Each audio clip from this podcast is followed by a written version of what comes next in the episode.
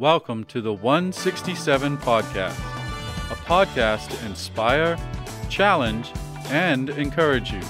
Our goal is to help you live into the 167 hours of your week away from church. And now, your host, Shannon Patterson. Well, hey, Porch Community, and welcome to episode 103 of the 167 podcast. I'm Shannon Patterson, the lead pastor at the Porch Community Church. And as always, I'm here with my good friend, our media pastor, Josh Harrell. Hey, Josh. Hey, Shannon, how's it going? It's going good. There's a lot of numbers there at the beginning, like Yeah. 103, 167. So, yeah, Yeah. yeah, 103. Wait till 106 episode 168 of the 167 podcast. So, my daughter, uh, who was on episode 100, Yes. um, recommended yesterday that we just end the whole thing at 167. I was like, what? it's like, why do you say that? She's like, I don't know, just because of the number. I thought it'd be cool. I was like, so you're saying it was horrible? She goes, no, I wasn't saying that. So, I mean, I could s like the poetic justice in it, sure. yeah, but I don't, I don't plan on us stopping. No. We got more than 64 more episodes in us. Yeah, we st- we haven't even scratched the surface of Surface? What's a surface? surface. And we just filmed announcement videos, so you're like yeah, really like hyper aware of. yeah. My, my and my mouth is really dry You're like, because blah, blah, blah. when you need to talk Of correctly, course, yeah. like this is a lot more like chill and Yeah. more free flowing. But where announcements are not, But we want them to look chill and free flowing. yeah, but they're not. Oh goodness gracious! So we um, oh yeah, I said it was a lot of numbers. Uh, it's going good for me. Um, we've had the time change, Yes, so I like this time change.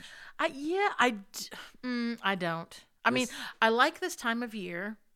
Um, when it gets actually maybe a little bit cooler outside, I I like being all like cozied up. Um, I don't really. I'm not super keen on it being just so dark so early, but No. you know, it's whatever. Well, when I say I like this time change, I mean I say I like oh, I like gaining you an like hour gaining an hour of sleep as Gotcha. opposed to losing an hour okay of sleep. understood understood yeah i definitely like it when it's when the light is it's you know the light's out the sun's out the light the sun's up longer yeah, but it's it's all, like to me it feels like it's getting dark super early.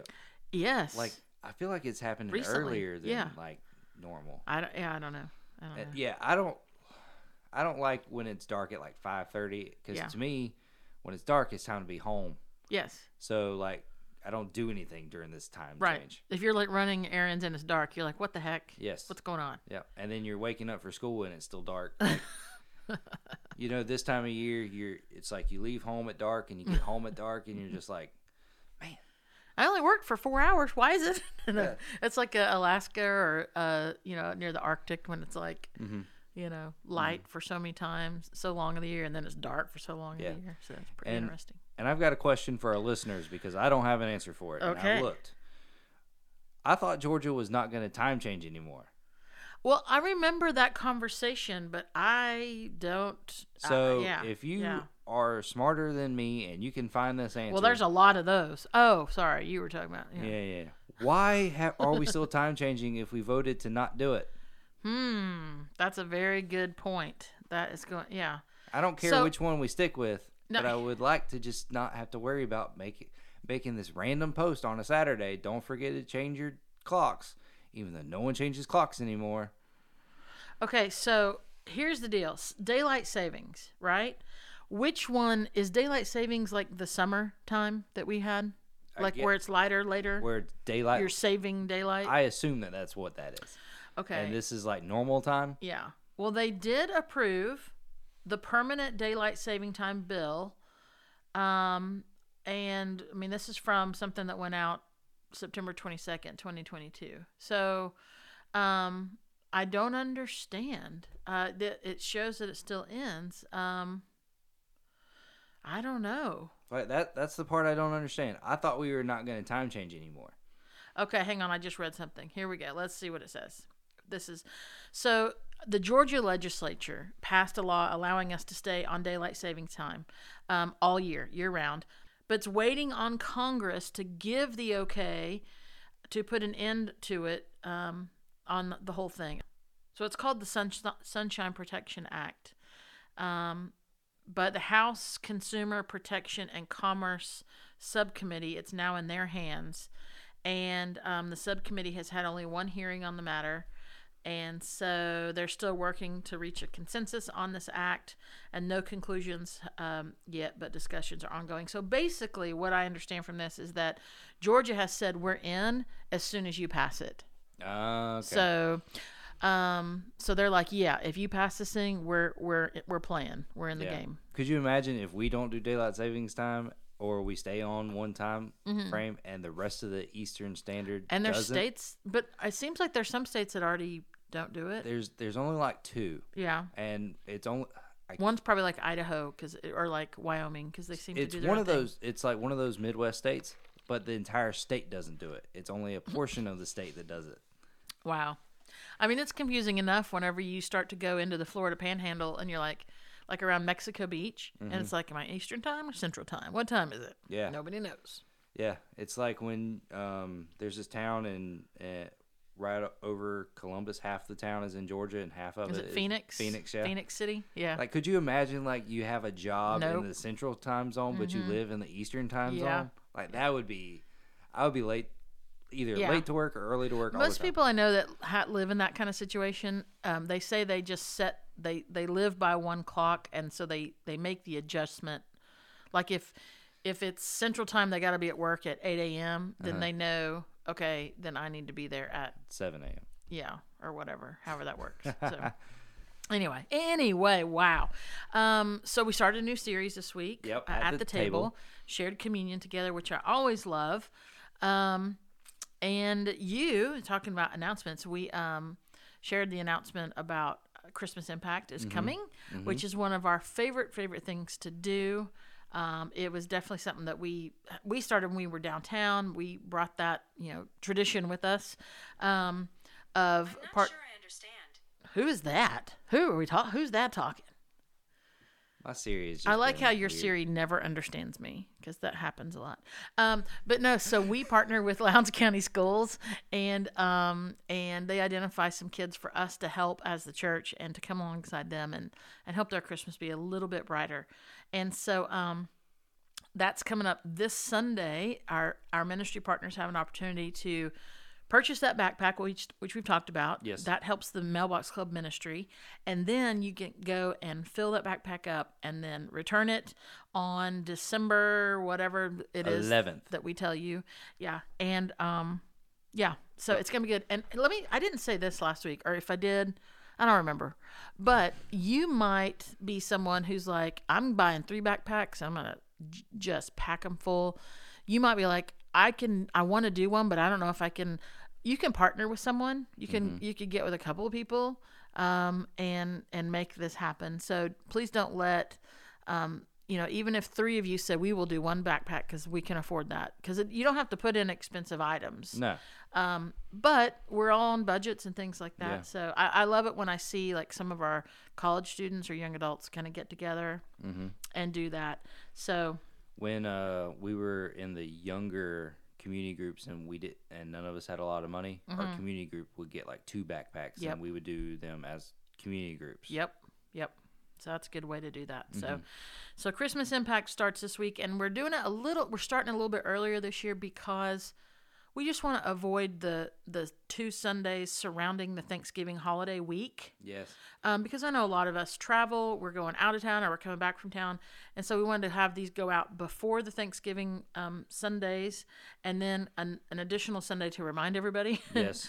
and then return them. So, um, and Yeah. that and that way we have plenty of time Yeah. to get everything squared away before because what we get the kids get these backpacks before they get out of school for the christmas break They do, they do. So and that's the that's the goal is to get them back, and then we coordinate with uh, Mm-hmm. Lowndes County um, educators, and we get those going out. and so. and it's usually a hundred plus kids oh yeah, for sure. Yeah. for sure.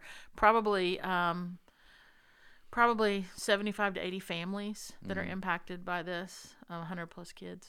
Um, so talking about change, so we had the time change, and we had a new series and Mm-hmm. all this. We had something uh, which I don't know if it's even worth mentioning, but I'm going to mention it anyway. Is uh, we're doing something a little different with the offering, and we're receiving it a little different time of the service now. Which, Yes. I mean, it shouldn't be like we say we're not we're always like oh we're willing to do whatever but we have we definitely have a format a formula and we've just kind of changed the formula a little bit so uh, but we wanted the offering to be a little more intentional Yes. uh, recognizable um, and so we're doing it right after the announcement videos and and the ushers are passing baskets so that people can return their gifts and offerings and and i hope that goes well so yeah i Yeah. don't know why i just wanted to mention that Well, I to me, I think the cool thing is is how it came about. yeah You know, in the in I think we mentioned last week that we had a think tank meeting. Mm-hmm. Yeah, we did. yep sure did And uh, that was one of the things that came out of it was, hey, we want to be super intentional Mm-hmm. about the time of gifts and offerings, and also super intentional about the worship that comes after the message. yes So can we can we find a new place to move the offering Mm-hmm. where it can st- where it can stand alone, and then that worship is allowed to stand alone too. Mm-hmm. And here we go. We're gonna Here we go. We're giving it a shot. Yeah, yeah. So looking forward to that.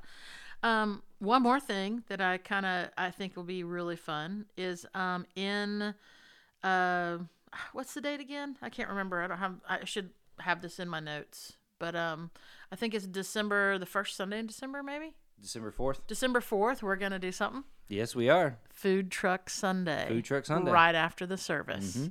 So we're still kind of finalizing um, how that's going to play out. But I do know one thing is that uh, the our men's group or our grill team, um, we are they're going to be doing street corn. Yeah. So, but we're gonna have uh, food trucks as well. But they're gonna be doing street corn for free, Mm-hmm. and then maybe we'll take donations if people want to. But then we'll have a few tr- food trucks here that people can just purchase, Purchase, food. yeah. So, so plan on that December fourth. Stick around right after the service, so around 11:40, 11:45, and um, hopefully weather permitting, and we will have food truck Sunday. So Yep. it'd be really. I'm, I'm looking forward to that. Yeah, it's it's Just gonna to hang out. Yeah porch hangout, Yep. hanging out at the porch.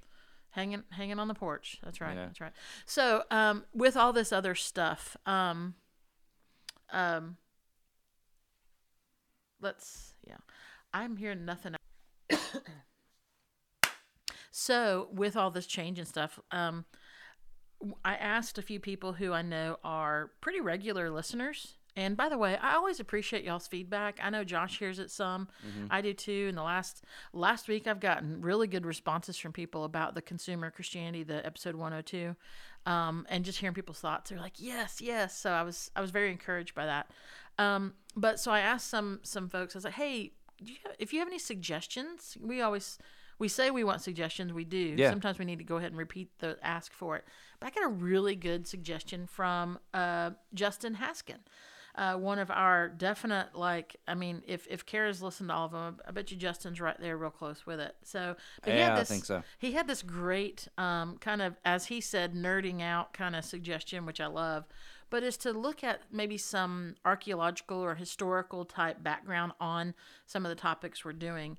And so I was like this is one of the perfect episodes to do that with our topic today because we're in the at the table series. We've just had communion and I thought it'd be cool to look at um, what goes into what went into the Last Supper. So the Last Supper, and so I want us to to do that today. So thank you, Justin, for your suggestion. Uh, we will definitely use it in other episodes too. But for the rest of you, if you have suggestions, shoot me a text or Josh. Let us know, and um, we would love to implement those or see how we can make those happen. Um, Okay, so when you think of the Last Supper, Josh, what comes? How do you envision it? What does it look like? That Da Vinci painting. I mean, yeah, I know it's in the notes, but I mean, like that's really No, it's that's it. even if you don't know it was Leonardo da Vinci that Mm-hmm. that painted that, that. That was the artist of the one who did the famous Last Supper scene. It's very iconic. Um, it is what is known, and and I mean, it's been reproduced and produced in a hundred thousand times. No, more than that, I'm sure. Yeah, yeah. And then there's been specials that's been used in movies uh, for Yes. source material and all this kind of stuff. So here's the deal just to go ahead and break everyone's um, brain on this, okay, on the Last Supper. According to archaeological and historical data, are you ready? I'm ready. Are you ready? I did not know this. okay. Did you know this, what I'm about to say? I haven't read it yet, so Okay. The meal that we know as the Last Supper was not eaten at a formal seated gathering at a long rectangular table. It wasn't. Some might go, was it an oval table? No. Were they sitting in chairs? Actually, they were not. They were not. Um, so, all of our understanding of how we have seen the Last Supper portrayed was is not how they were doing this, right? So, um, which actually, I, I, Jesus and his apostles, what they would have done. Are you ready? They were they would sit on floor cushions, or at the best, we might view them as kind of um, Like beanbag chairs almost. be, well, that or um like uh pool chairs, like you know when you lay out in at the pool, almost something like that. Yeah. I mean, but not as you know elaborate or whatnot. But they would have cushions on them, and be, this is how uh, people gathered around a quote table at the time. So two different. Uh, well, there's many, and I after I read uh, this one particular. Um, uh, comments from a book called Jerusalem, the Last Supper, uh, which was done by two Italian archaeologists. Um, I'm not even going to try to do their names, um, but they specialize in the history of early Christianity, which I appreciate because if it's just a random archaeologist that doesn't care, I mean, but they're they're Yeah, yeah, yeah. believers. Yeah. And then one of them is also an Egyptologist, which is cool because they're just studying Egypt. And so they they they put together this book, Jerusalem: The Last Supper. Uh, they published it in 2016, so it's fairly recent. But they took um, here's what they used as their source: scripture, Jewish writings, ancient Roman works, and archaeological data, and they looked at the eating habits in Jerusalem at the beginning of the first century AD.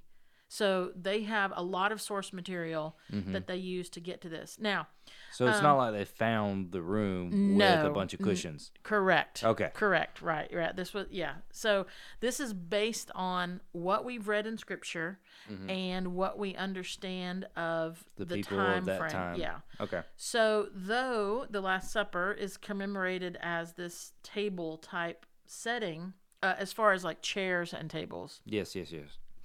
um, There's no historical evidence to support that. right, right. You know? So we know now. There's evidence to. There's no reason to doubt that the supper occurred. It's just about the actual table Right. that we're talking about. Mm-hmm. Um, so with so Da Vinci sets up this scene that he's painted. It is definitely a masterpiece. It's one of the most pa- famous paintings. Um, it- it's not historically accurate. Um, and so I before we get into a little more of the detail on on why um, we know it's not the table, some might say, well, why did he paint it as the table? And I think that's a good question to ask. Um, but he had seen centuries of of certain ways that uh, you know th- his understanding of table was table and chair. It was just as it was just an artist interpretation. Correct. I mean- yeah, It spells Da Vinci in the way that people are oriented in the picture.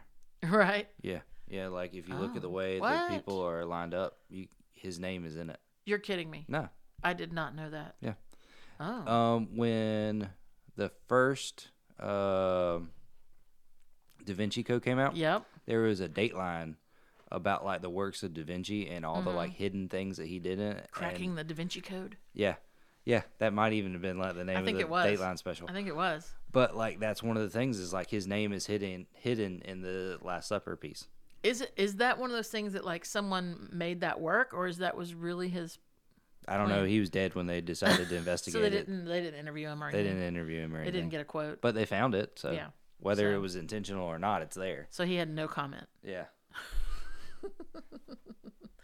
Okay, sorry. Anyway, so but really, the you know it was his like you said, artist interpretation. Um, there was a lot of symbolic meaning in Catholicism, which he was a part of. So it really his rendering it muddies the historical reconstruction just because that is the basically the only thing we've ever thought of when we thought of the Last Supper. But with the historical data and the clues of other artwork um, and then you get into like third century AD. You look in uh, paintings that were in catacombs. The researchers who wrote um, Jerusalem, the the Last Supper, they were able to reconstruct not o- I'll, we'll even get into menu in a minute, which I think Okay. is cool. Um, but they were able to reconstruct food and the eating habits of Palestine in that time frame, in that time of Christ. That's cool. It's very cool. Yeah. It's very cool. So the picture that should emerge with this information, it's different from that the Last Supper of Da Vinci. So the dinner, which again, no one's questioning that the dinner happened or even where it happened or who was in attendance. It's just about the table we're talking about. But the dinner um, happens in an upper room, right, of a house in Jerusalem. So again, that was not strange. That was not odd for it to be in an upper room but there was no seating in a, a in a raised seat at a table. So at that time in Palestine, food was placed on low tables. In my mind, I kind of picture um, what we know of like Japanese culture and how they would s- they sit on the ground on cushions or lower to the ground with with a surface still um, of some kind of a surface. I think if people were not able or maybe uh, poor or traveling or something like that, they might use like a leather mat that they would put out. But primarily, people used a table surface of some kind, whether it was stone or wood or whatever, but it was low to the ground. Yeah, and it- yeah, you're right. Japanese is probably the most prevalent one that that we would know Right, about culturally. Right. So there were these low tables, and what guests would do is they would eat in, and I'm going to say a word that's now you're going to go, oh, but they would eat in what is called reclining position on a couch or a floor cushion, cushion or carpet, so, which makes John's statement, a recollection in John chapter 13, it, um, when he talks about how he reclined or reclined onto Jesus. Oh, Um, and the same word reclining appears in Matthew 26, 20 and Mark 14, 17 and Luke 22, 14. All of them depicting the Last Supper and talking about reclining at the table. So, and I saw some pictures which I cannot recreate for you guys, but um, basically, you would almost, um, people would kind of put lean on their left side, their legs would be away from the table. So you would be leaning on your left side with the table to, in front of you so that your right hand was free to grab the food because it wasn't on plates. This was a communal eating. yeah, yeah. So you would lean on your left shoulder or lean. I'm trying to show this to Josh in the studio, which, you know, um, but you would support yourself with your left arm and use your right arm to eat. So you were kind of leaned over, which you get the reclining word that comes up there in the scriptures. And and then you couple that with the, this is how people ate. They they didn't go and pull up to a chair like we're sitting here at this table. They would they were reclining and eating. And it was so chill. It's so That's different. interesting. It's very different. Um, which actually, side note, it makes some of the uh, recorded moments like Jesus washing the disciples' feet. It changes how we view that because they were not sitting in a chair, and he they Jesus would have gotten up and their feet would have already been extended out, and they wouldn't have had their shoes on because you didn't wear shoes inside, Right. and so their feet would have been exposed to wash them Mm-hmm.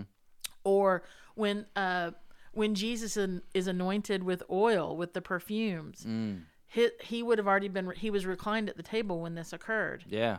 and so it just makes those moments different i know i'm thank you justin haskin for encouraging us to do this because i'm like what It gives you a completely different like thought process of Yes. of the situation. yeah i don't think they teach this at cotillion on No. um, for how to sit at a table Nah. Everybody eat like Jesus did. Okay. Lay down on the floor and prop yourself up and grab some, some- food from grab the a chicken leg. Yeah, right, right. So, um, so there was this. Um, okay, let me give you the a little Roman background.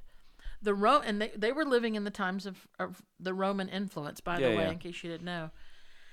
And so a Roman dining room was called, there's a name for it, they called it a triclinium. Triclinium because it contained three couch type um, settings. Again, we think couch, we think sitting upright. This was a much more lower to the ground, cushion type um, a piece of, not even a piece of furniture, if you will, but but it called that way. So, and there would be three of them. There'd be one, and then a table in front of it, and then on the sides, So, like, take a like if you made a square with four tables, Yeah.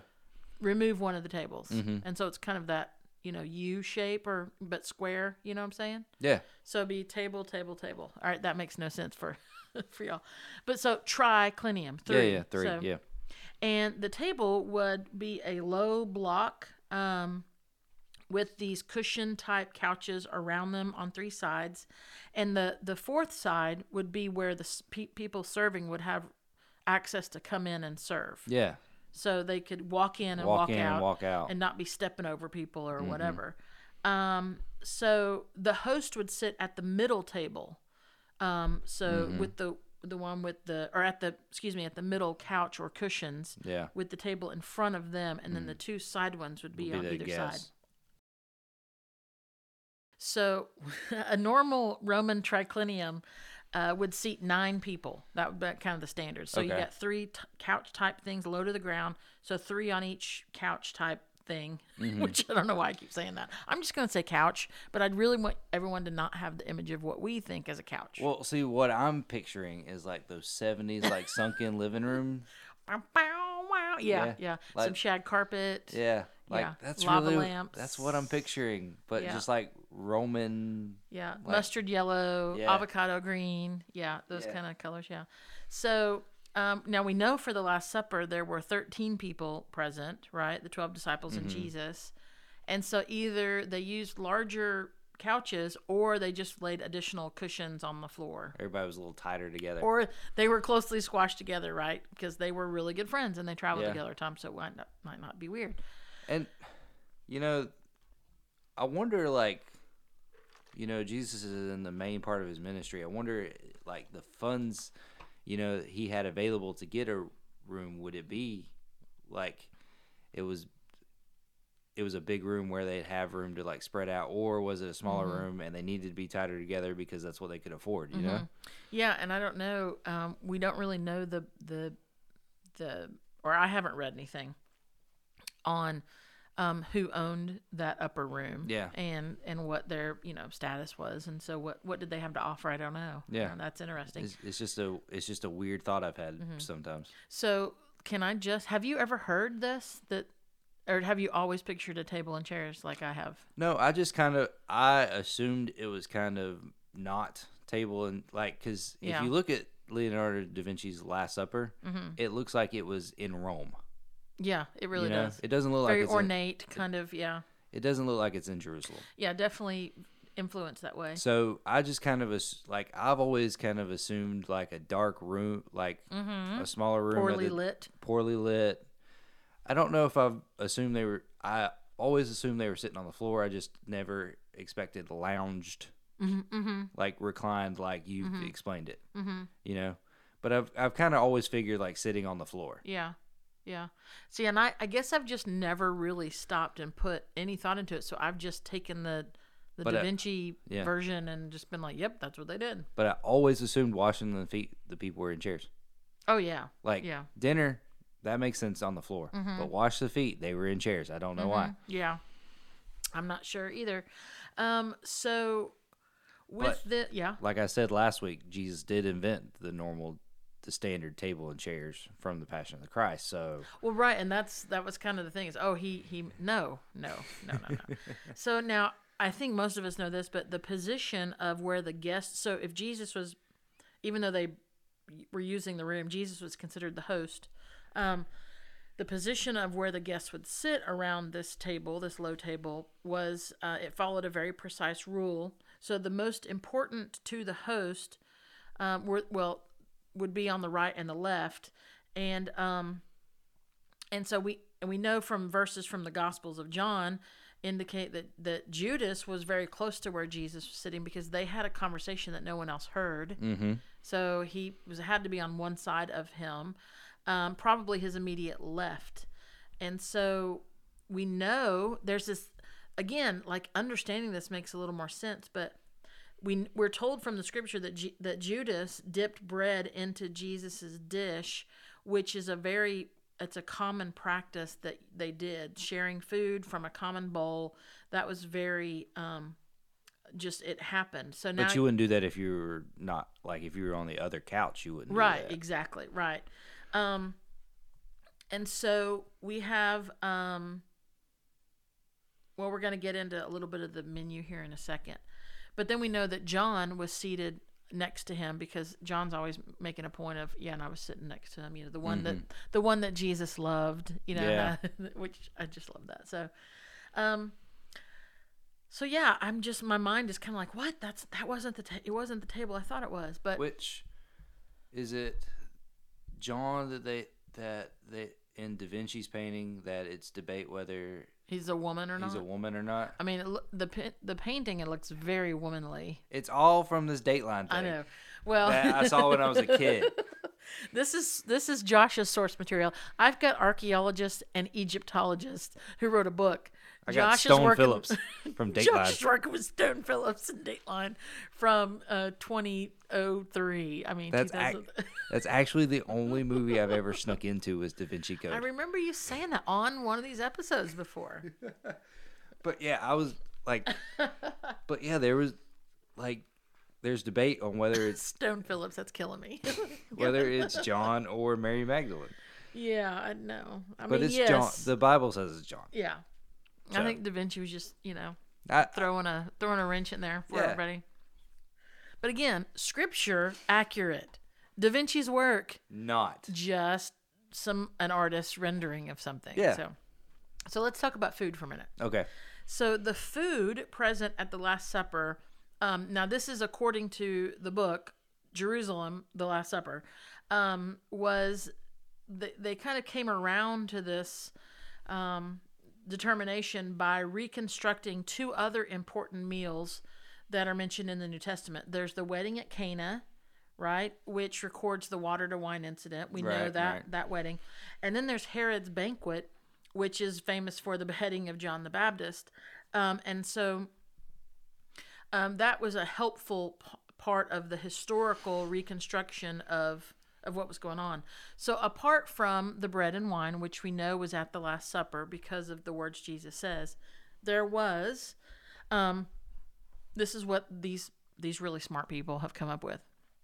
I'll tell you There what was- Stone Phillips thought in a minute. Okay, there was most there was a, a fish type sauce, which by the way I've taken out all the the names because I I couldn't say They're weird. a fish sauce like tartar sauce. No, no, it was like a sauce with fish in it. Um, we know that that was likely present, or it was likely present at the wedding of Cana and Herod's banquet. So it was most likely also present at the Last Supper. Like it was just a common thing, like Ketchup. k- chips and salsa. Yeah. Like you're, if you're gonna have chips, there's gonna be salsa there. You know it. Ketchup, right?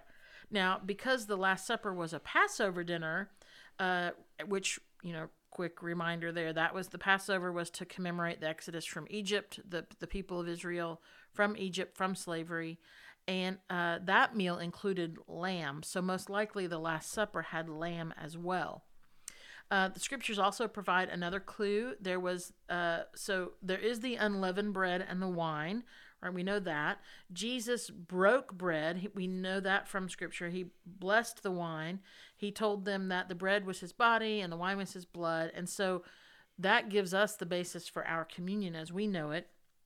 But according to archaeologists, the other food on the table would have been a stewed dish of beans cooked very low and slow. So refried beans, there you go.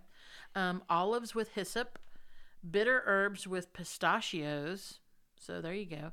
And this chunky fruit and nut paste that was put together, um, like dates were the chunky fruits. yeah. Yeah. And so, all in all, the, the menu of the Last Supper, supper is believed to have been like this bean type stew, lamb, olives, bitter herbs, a fish sauce, unleavened bread, dates, and wine. Were, were this was what was on the, the menu for that. And this is all based on research into Palestinian cuisine during Jesus's time. So what now? What did Stone Phillips have Oh, he say? didn't have any. Oh, I was waiting. I was waiting for something really good. So But um, well, like so, when we were downtown, um, Diane, while Oh, yeah. Diane was still there, they would bring in, and I don't know the right term, but a Jew that was now a Christian. I can't, I can't remember the actual term of that. uh, a messianic Jew. Yes, Mm-hmm. to do a seder meal, and I guess that is kind of what the assumed Last Supper was? Well, it was a Passover meal, but it's di- which is a little bit different from.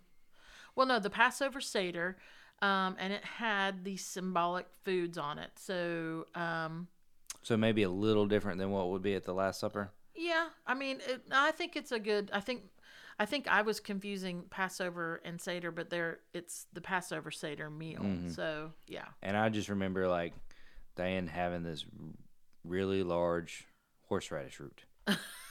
Oh yes, yes, yes. I do remember that. Yes, I do recall that now as you speak of that. So, um, so my mind is a little, little, um, like what? I can't believe that the table was not the table that I've always thought of. Who, who would have thought that? Who would have thought that here we are in 2022, United States, that we would have maybe a different understanding of what really happened, right? Well, yeah. I mean, you have you have thousands of years of interpretations. Mm-hmm. Yep. And to to me, the the part of it that I didn't assume there would be more of, I assumed it was just bread and wine. Yeah, right. Like Yeah. Mm-hmm. to me, the fact that it was an actual meal. I knew it was a meal, but I never stopped and thought about what what was there. Like No- I like Mhm. I assumed it was like called a symbolic meal or something, and there wasn't actually there was like just the bread and the wine. Yeah, yeah. yeah.